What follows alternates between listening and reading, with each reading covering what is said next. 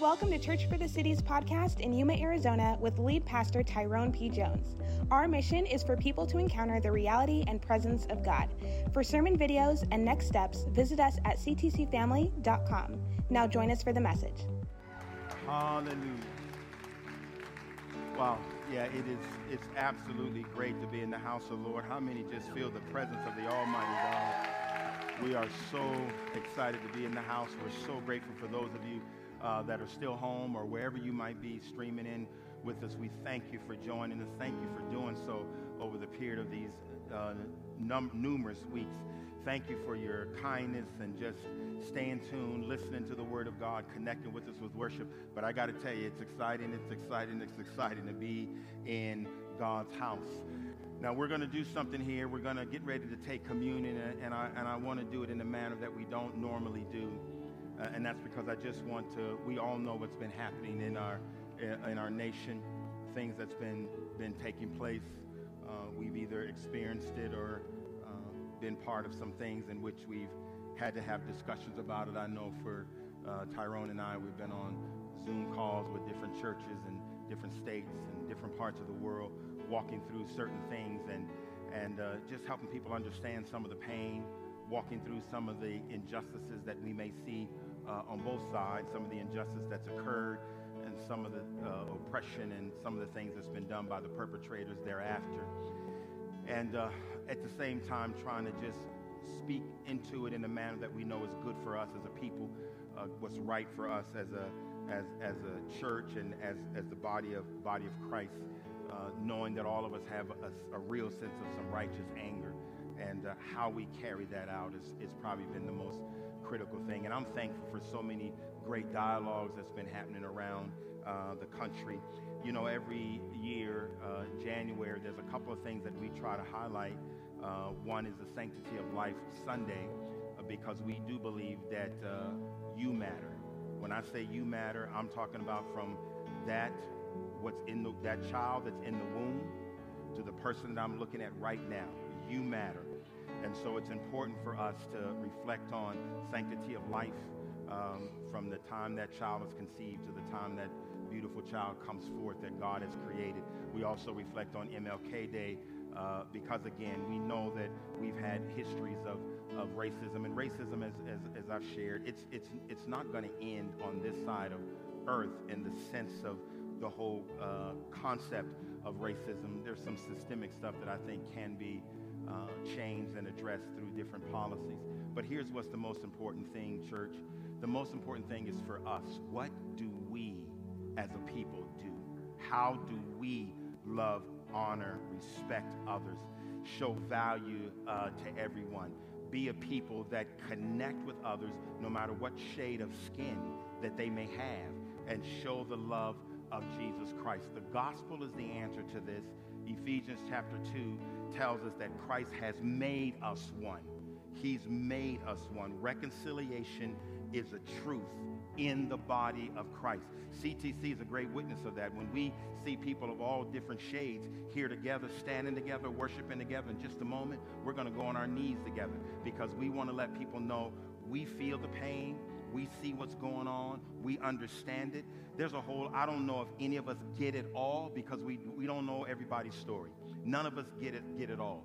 But what we do know, what, what we need to do toward those who still have racism is expressing some gracism. Some gracism. Let them see the grace of God from every one of us. That's what we need to see. Now, I'm to, there was a wonderful prayer that was posted by uh, a, a, dear couple here in our in our church, and I want to pray that together for us. But I'm to ask you to do this. We're to we're to partake in communion. I want us to get on our knees. I want us to take communion together on our knees. And many of you know, I know the Scripture gives us the the uh, encouragement to bow down before the Lord.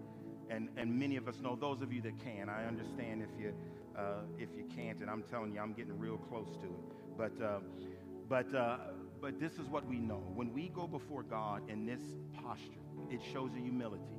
It shows that our heart is given over to Him. We're not standing up and making any kind of statement other than, I bow down with a broken heart toward the Almighty God.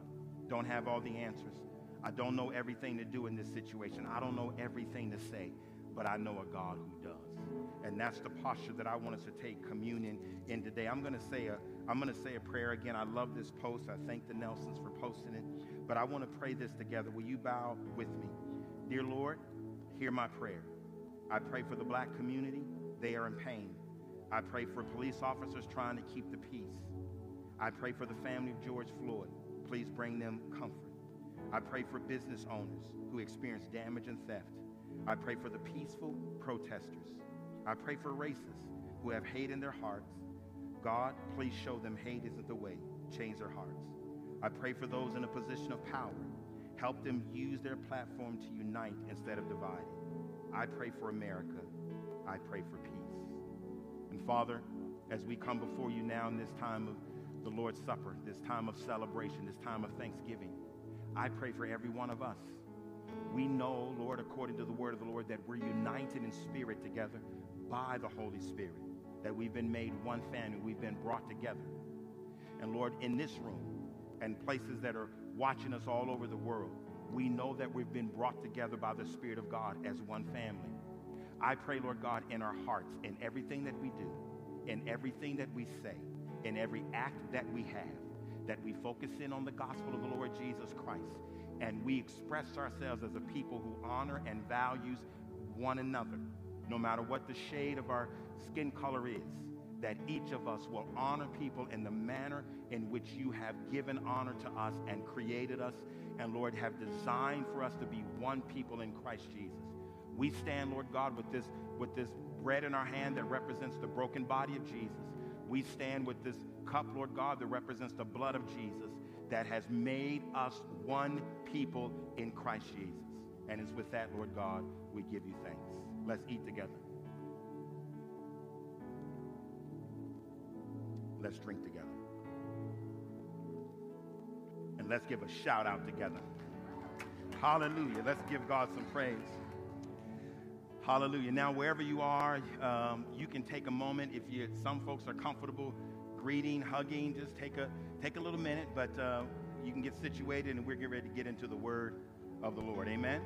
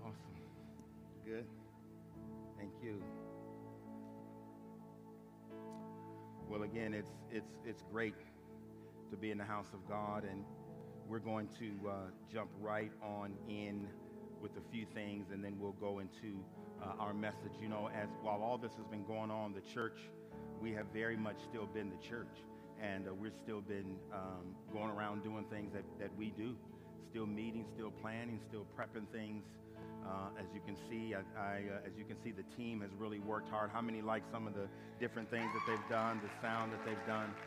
They have been working uh, tremendously hard to get things in uh, in place. We're, we still uh, have been gathering together in our in our uh, Zoom meetings, and some of the some of the life groups are actually starting to meet live, and that's been great. Most of all of them have grown in one aspect or another. Uh, we're grateful to see baptisms. We've been, we've been doing even communion we've done uh, online and worshiping in the Word. But we've also been still following through with generosity. One of our one of our values is hashtag generosity because we believe in some irrational giving. And I, I want to just uh, say this. There's a couple of pictures you're going to see. Uh, this was, we decided to do $5,000 worth of gifts to the YRMC COVID staff. Um, you know, they're on the front lines. They have been working tirelessly. Their families have had to make sacrifices. So this week, the We Love Our City crew uh, went and gathered about $5,000 worth of stuff and went and blessed them. And man, it just, as you can see, they were so excited. And thank you. That's because of your absolute uh, generosity and just being a good church. Every time you come in the building, you can continue to give. Many of you have been uh, giving online, and I, and I just do want to tell you and thank you that our giving has stayed strong. I think there might have been one week that we were lower than we were the year before, but every other week has just been very good. Thank you for your faithfulness. Thank you for, for loving God. I really, it does talk a lot about the health uh, of the church. So you can give in the offering boxes, you can give online, you can give through the app, you can text to give. So many different different ways, and we thank you for doing that. We're going to pray uh, now for our locations and uh, a local church, and then we're going to go right on into uh, the word of the Lord. Father, I do want to pray for uh, Pastor Rabonda, Pastor Norman, Pastor David there in their locations.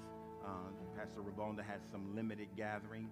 I pray that you continue to provide for him and his team and uh, for Pastor Norman, which are they're struggling through more than even what we're dealing with here in the U.S. and same with Pastor David there in Mexico. Lord, be, be with them, be with their families, keep them all healthy and keep them safe. May their churches continue to prosper even in times such as this. We pray for the San Luis campus. We're we thankful for the momentum that's even being gained even through this season. We're looking forward to finding that place of gathering and, and just allowing you, Lord God, to bring your presence in that city and uh, among the people there who have such a hunger and a heart for you. And, and, also, we pray for the local churches. Many of our churches in our city are, are gathering this week. And a lot, lot of my friends, Lord God, who we've stayed in touch with, one particular, Pastor Tom Burks in Stone Ridge, I pray that you be with them today. May their services over the weekend be wonderful and uh, they can rejoice and celebrate the goodness of you. I thank you for everybody here in this house. And Lord God, I ask you to be with us as the word of the Lord comes forth. In Jesus' name, can you say amen? Now, I'm going to start a, a, a, new series. Um, it's titled Counterfeit Gods. And it's not, it's not a title that's uh, uh, new to me. Uh, there was a book written by a gentleman by the name of Tim Keller, who I think is one of the finest ministers uh, there is. He's done some wonderful stuff. Uh, he published his book in 2009 called Counterfeit Gods, and I think the subtitle was All That Really Matters. My subtitle, because of the direction I'm going, is The Battle uh, for the Throne of Your Heart. Uh, but, the, but the idea of this is for me to walk through the things that can really affect our relationship with the Lord. And for some people might be the barrier that keeps them from coming uh, to Christ. And, um, you know, whenever you say the word idol, uh, probably the younger generation, when you say the word idol, the first thing they may think of is American Idol because it's so, so popular uh, and so well known. Those of you that are older than me, you'll probably think of Billy Idol, right? And uh, Rebel Yell and White Wedding. Uh, but for many people, contemporaries, we we, we kind of think of man made statues. We think of figurines. We think of objects that people bow down to. And that certainly still happens and, and certainly a real, uh, a real issue. And, and I'll talk about that some during this series, but it won't be my total uh, intent, although I can't get, a, get around it. What I really want to talk about is, is good things in our life that become God things good things that become God things. This is what I know is true of every one of us. Everybody born on the planet was made to worship God. Everybody born on the planet was made to worship God. Here's what Isaiah 43 21 says The people I formed for myself will declare my praise. The people I formed for myself will declare my praise. In other words, what the Lord is saying because I made you and created you, there's something that comes out of that that's innate in all of us. It's actually part of our image. Do you know that a drunk man can praise the Lord? The scripture says, Let everything that has breath praise the Lord. That's part of our innate image because of God. We're made, we're formed to give Him praise. But here's the problem the human heart is a temple looking for something to put on the throne. We're designed to have something on our heart, something on our heart that is the object of our worship. Now, the Bible is clear for us that the one who should be on the throne at all times without reservation is the Lord God Himself. Here again, we see Psalm 95 6. It says, Oh, come, let us worship and bow down. Let us kneel before the Lord our Maker. That's the appeal. That's the call. That's the call from God to us. This word worship, it just really implies special honor, uh, significance, value. Uh, that word worship means to place a worth on someone or something. Matter of fact, we break that down. Worship, if we were to put it in an old English term, it means worthship. I'm giving honor to someone that I consider of the greatest value, of the greatest honor. Worthship. So the word worship. Now, for us, we're created by Him, for Him, to be the center of our life. We're created by God for Him to be the center of our life. Psalm 96, 8 and 9, it says, Give to the Lord what He deserves. Worship the Lord in all His holy splendor. Let all the earth tremble before Him. Can you say amen? That's the call. We're created by God, we're created for Him and to make him the center of our life. So he says, Let all the earth tremble before him. Worship the Lord in all of his holy splendor. But here's the truth our heart is actually an idol factory. It's an idol factory. No one else or nothing else should be there. No one else or nothing else should be in the place of worship. No one else or nothing else should have the same value, should get the attention of the Lord but our hearts are idol factories. And, and I'll talk about this further. And we're going to put something there. We're going to put someone there. We're, we're always going to have something on our heart that our whole life is shaped after, or we're pursuing after, or we're going after, or, or, or, or if we have that, or if this happens, or if this can be accomplished, or if I achieve that, that thing or if I could have this person, or I could have this marriage, or my family could be like this, if I could have this church, or this team, or this. Something's to be there that's to guide our life. And we, we have a tendency to make that thing so subtly, but so real and idol in our life. Because if it's gone, if it's no longer there, let me just tell you something. I always cringe, and I hope I'm not messing with anybody here but I've been waiting to get back to mess with somebody. So, so, so I, I hope not. But I always cringe when I hear somebody says, if that person wasn't in my life, I, I couldn't make it. That's an idol. That's a problem. That's a concern. No one, no person, no thing should have that place in your life because that will guide your emotions, your thoughts, your actions, your beliefs your behaviors. It will drive the thing that you consider to be significant. It will push you to what you think is the place of acceptance. Am I talking to the right church? And so let's look at what the Lord said in Exodus 21 through 4. Most of you are familiar with this time. This is when, when the children of Israel was given what was called the Ten Commandments. They were given a lot more laws than those 10. I think it's 613 to be exact. But but these 10 are the ones that we know the moral code, the Decalogue. And so that's what's happening here. And listen uh, in Exodus 20, verses 1 through 4. It says, Then God spoke all these words I am the Lord your God who brought you out of the land of Egypt, out of the place of slavery.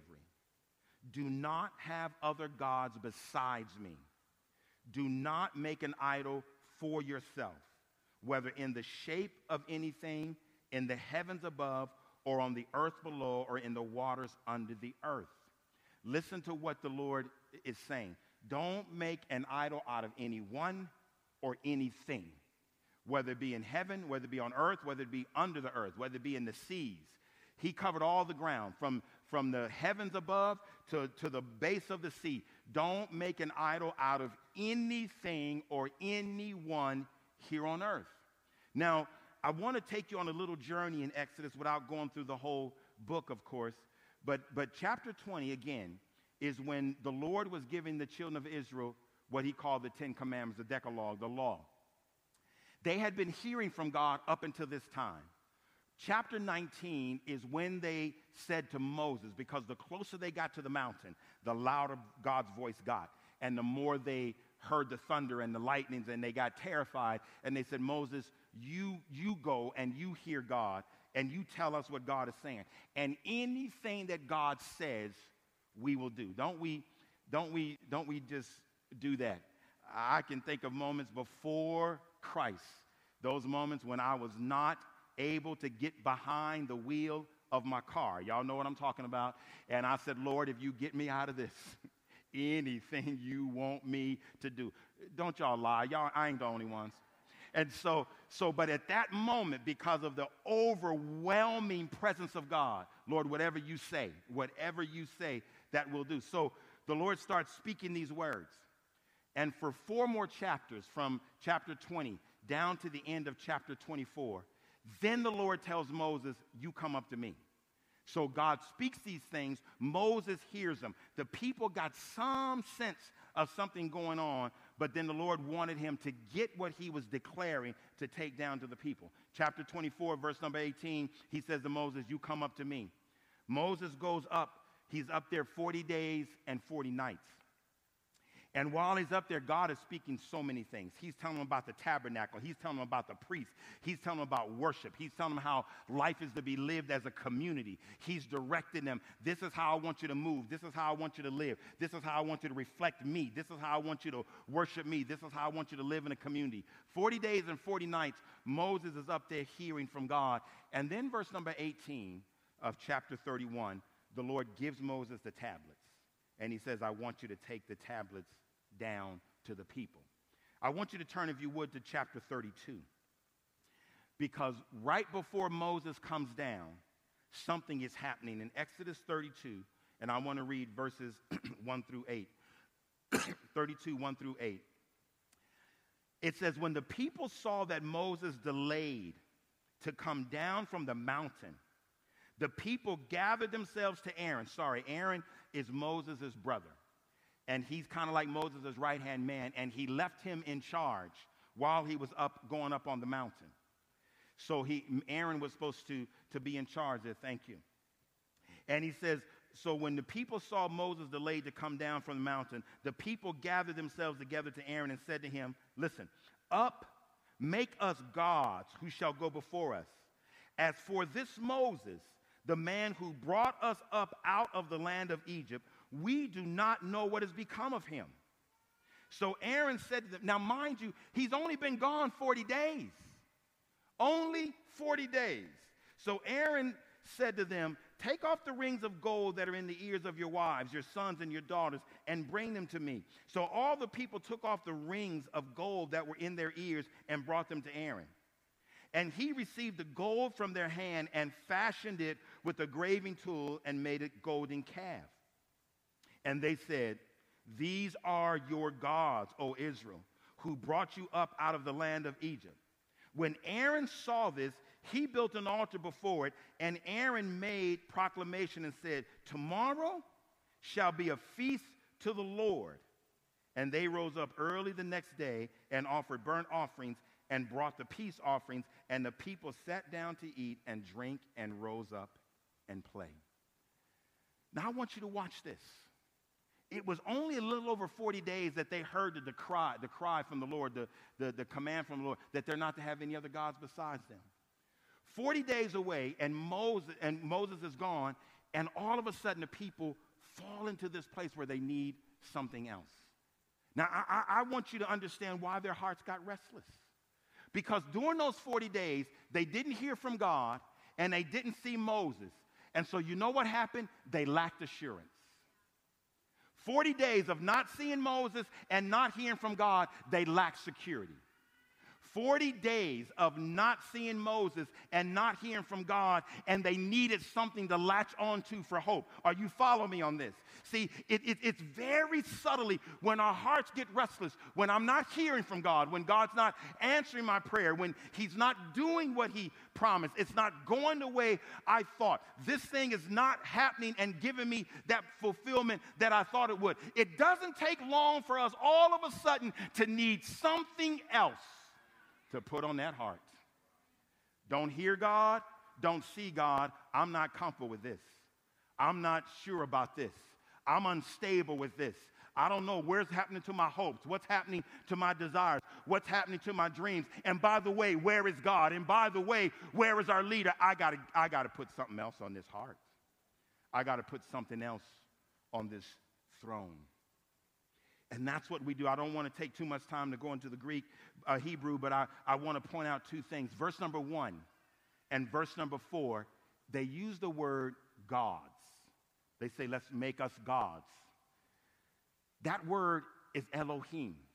It's the same word we use when we talk about God and his pluralness and all that he is to us. In verse number five, interesting enough, Aaron actually used the word uh, in your translation, if it's a good translation, it should have capital L O R D, which is the same word we use for Yahweh or Jehovah God, Jehovah Covenant.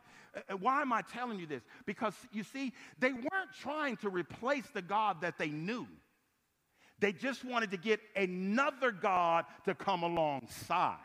You see, none of us would ever deny or denounce the God that we know. As a matter of fact, that's why idolatry is so subtle, because we'll always say, I do worship God. But what have you brought alongside the God that you know and placed on your heart? Now, I've been waiting 12 weeks to say this, but am I talking to the right church?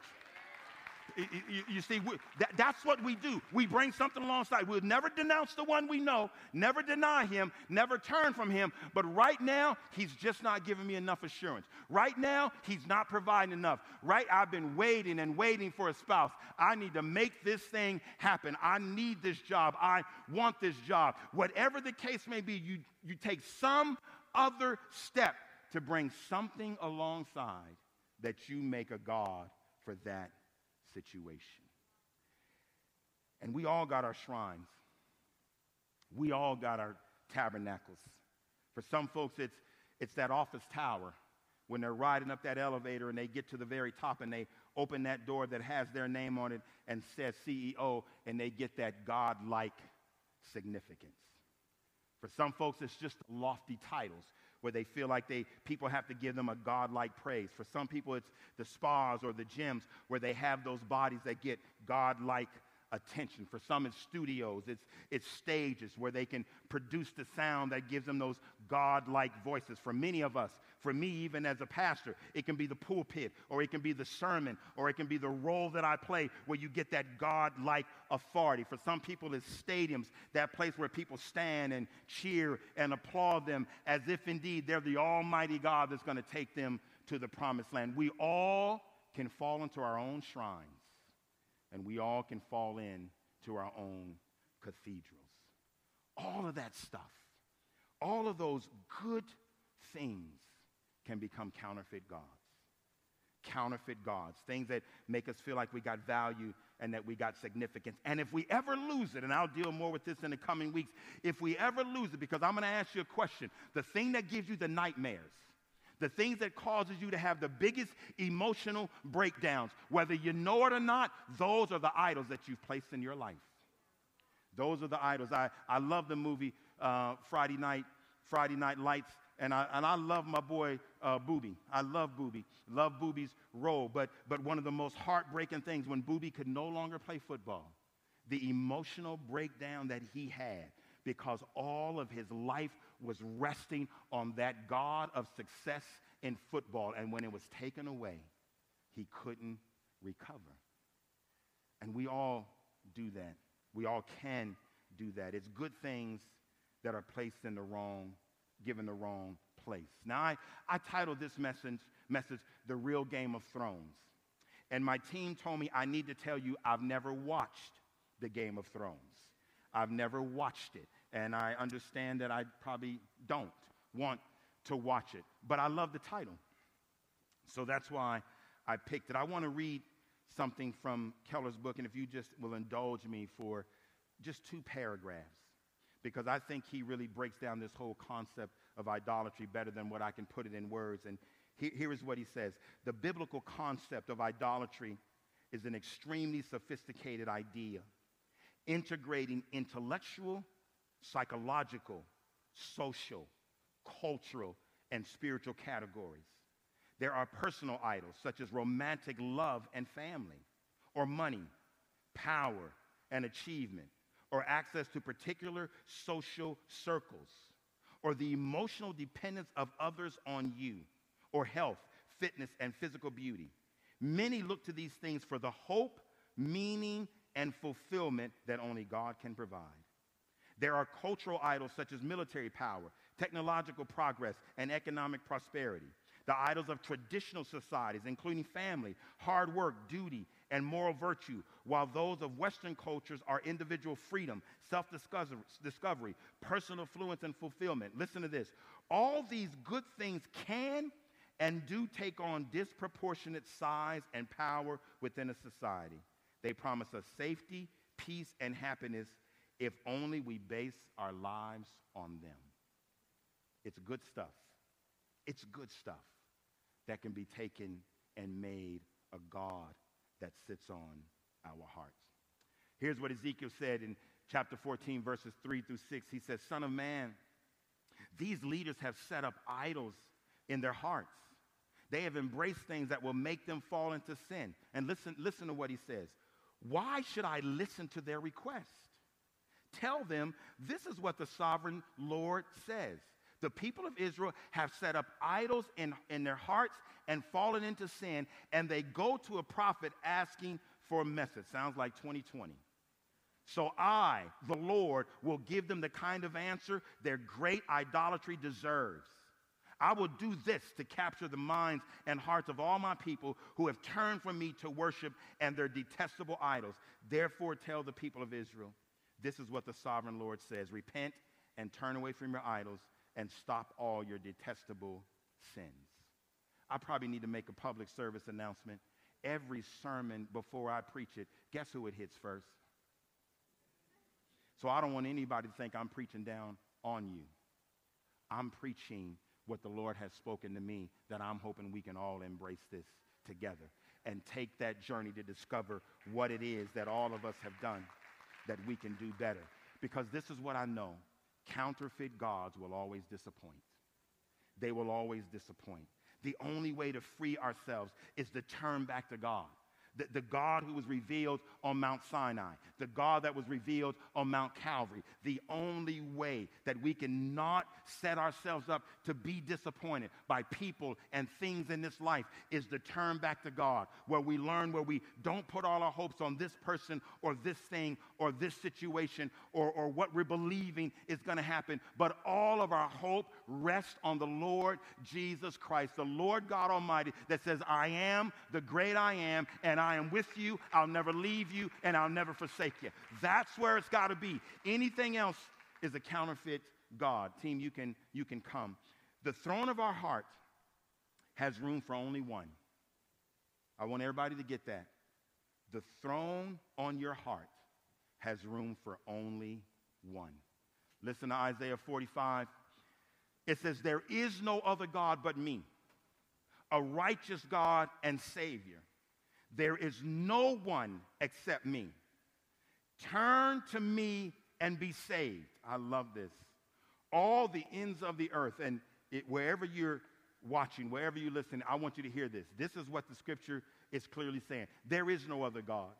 And, and with all of the different things in life that people have experienced, and a whole lot of good things, and, and we can always give thanks to people who've helped us through situations and and, and, who's brought us through certain things and been a blessing and been a benefit and been in our life. We, we all, in, if you're in a good marriage, we all give thanks daily for our, for our spouses and, and for our children and, and for me, even as a, as a church, for a, an amazing team. But here is what I know none of them are God.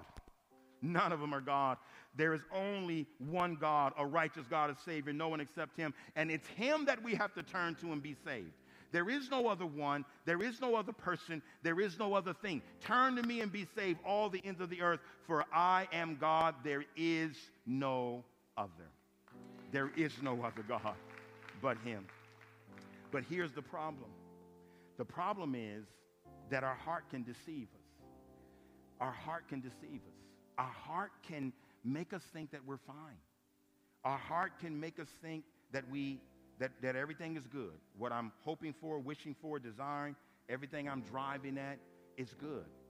I, am always a little cautious when I when when I hear somebody say, "Man, I'm just I'm just listening to my heart." Mm, okay, depends on who's saying that. If you got a new heart and a new spirit, all right, I can go with it. But if you ain't a born again believer and you say you listening to your heart, I'm, I'm telling you, uh, this ain't Tyrone P. Jones. The Bible says your heart is wicked. It's evil. It'll deceive you. And, and even, it even gets more funkier. That's one thing about the Bible. He got the funk in it. He says it's incurable. Who can understand it? Many of us try to lean upon our heart, and we don't even understand it because of all the pollution and sin and evil that's coming and messed our heart up. Y'all doing all right? And, and, and, so here's what the scripture says is that we need a new heart. We cannot count on this heart because this heart will always put something on it jacked up. It'll always put a person on it. It'll always put a thing. It'll always put an object on it. So, so the Lord says, I, I, need to, I need you to get rid of that heart. You, you need an absolute new one. And here's what he says in Ezekiel 36, and, and this is for anyone, anyone who has not yet committed their life to, to Jesus Christ. I, I want you to know you're going to keep following into this, falling into this place of stumbling around in the dark because you're not trusting the Lord. And, and you're going to keep making bad decisions because you're listening to your heart. And, and you're going to keep attaching yourself to the wrong thing. And you're going to end up from relationship to relationship and career and career and mishap after mishap and crisis after crisis. Why? Because you're following a heart that is not any good. You need a new one. You need a new heart. And every one of us who pursue the Lord Jesus Christ as Lord and Savior, it's so good what God promises us. I'm telling you, this life for us as believers, it gets gooder and gooder. Gooder and gooder. Listen, Ezekiel 36, 25. It says, Then I will sprinkle clean water on you, and you will be clean. Turn to your neighbor and say, I'm clean. Your filth will be washed away, and you will no longer worship idols. Come on, somebody. And I will give you a new heart, and I will put a new spirit in you, and I will take out your stony, stubborn heart and give you a tender responsive heart. That's what the Lord does. He gives us a new heart. But here it, here it is. I want you to catch this. He said, he said, stony, stubborn heart. You know what the problem is? A lot of us don't want to give up the heart we got. For some reason or other, we've been deceived to think, it's fine. I'm a good person. I love people. I'm not racist. I don't have issues. I don't treat people bad. I make good decisions. We think our heart is fine the way it is. I was born a good person. I was raised in the church. I learned my ABCs. I done my, my schooling. Matter of fact, I graduated from Yuma High School. I know I'm smart. I know I'm smart.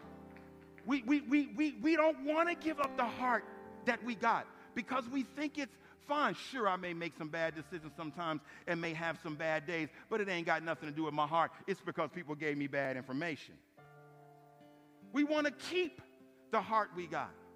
But God said, I want to give you a new one. I need somebody to do something for me. I want somebody to give me a $10 bill, if you would, and I'm not going to give it back. I'm telling you right now, I'm not going to give it back. Thank you, Juan. Stand, stand up here for just a moment. Let, let me tell you, if, if, if, if you just allow me for a minute, this, this, this, Kenny couldn't get up here fast enough, bless his heart.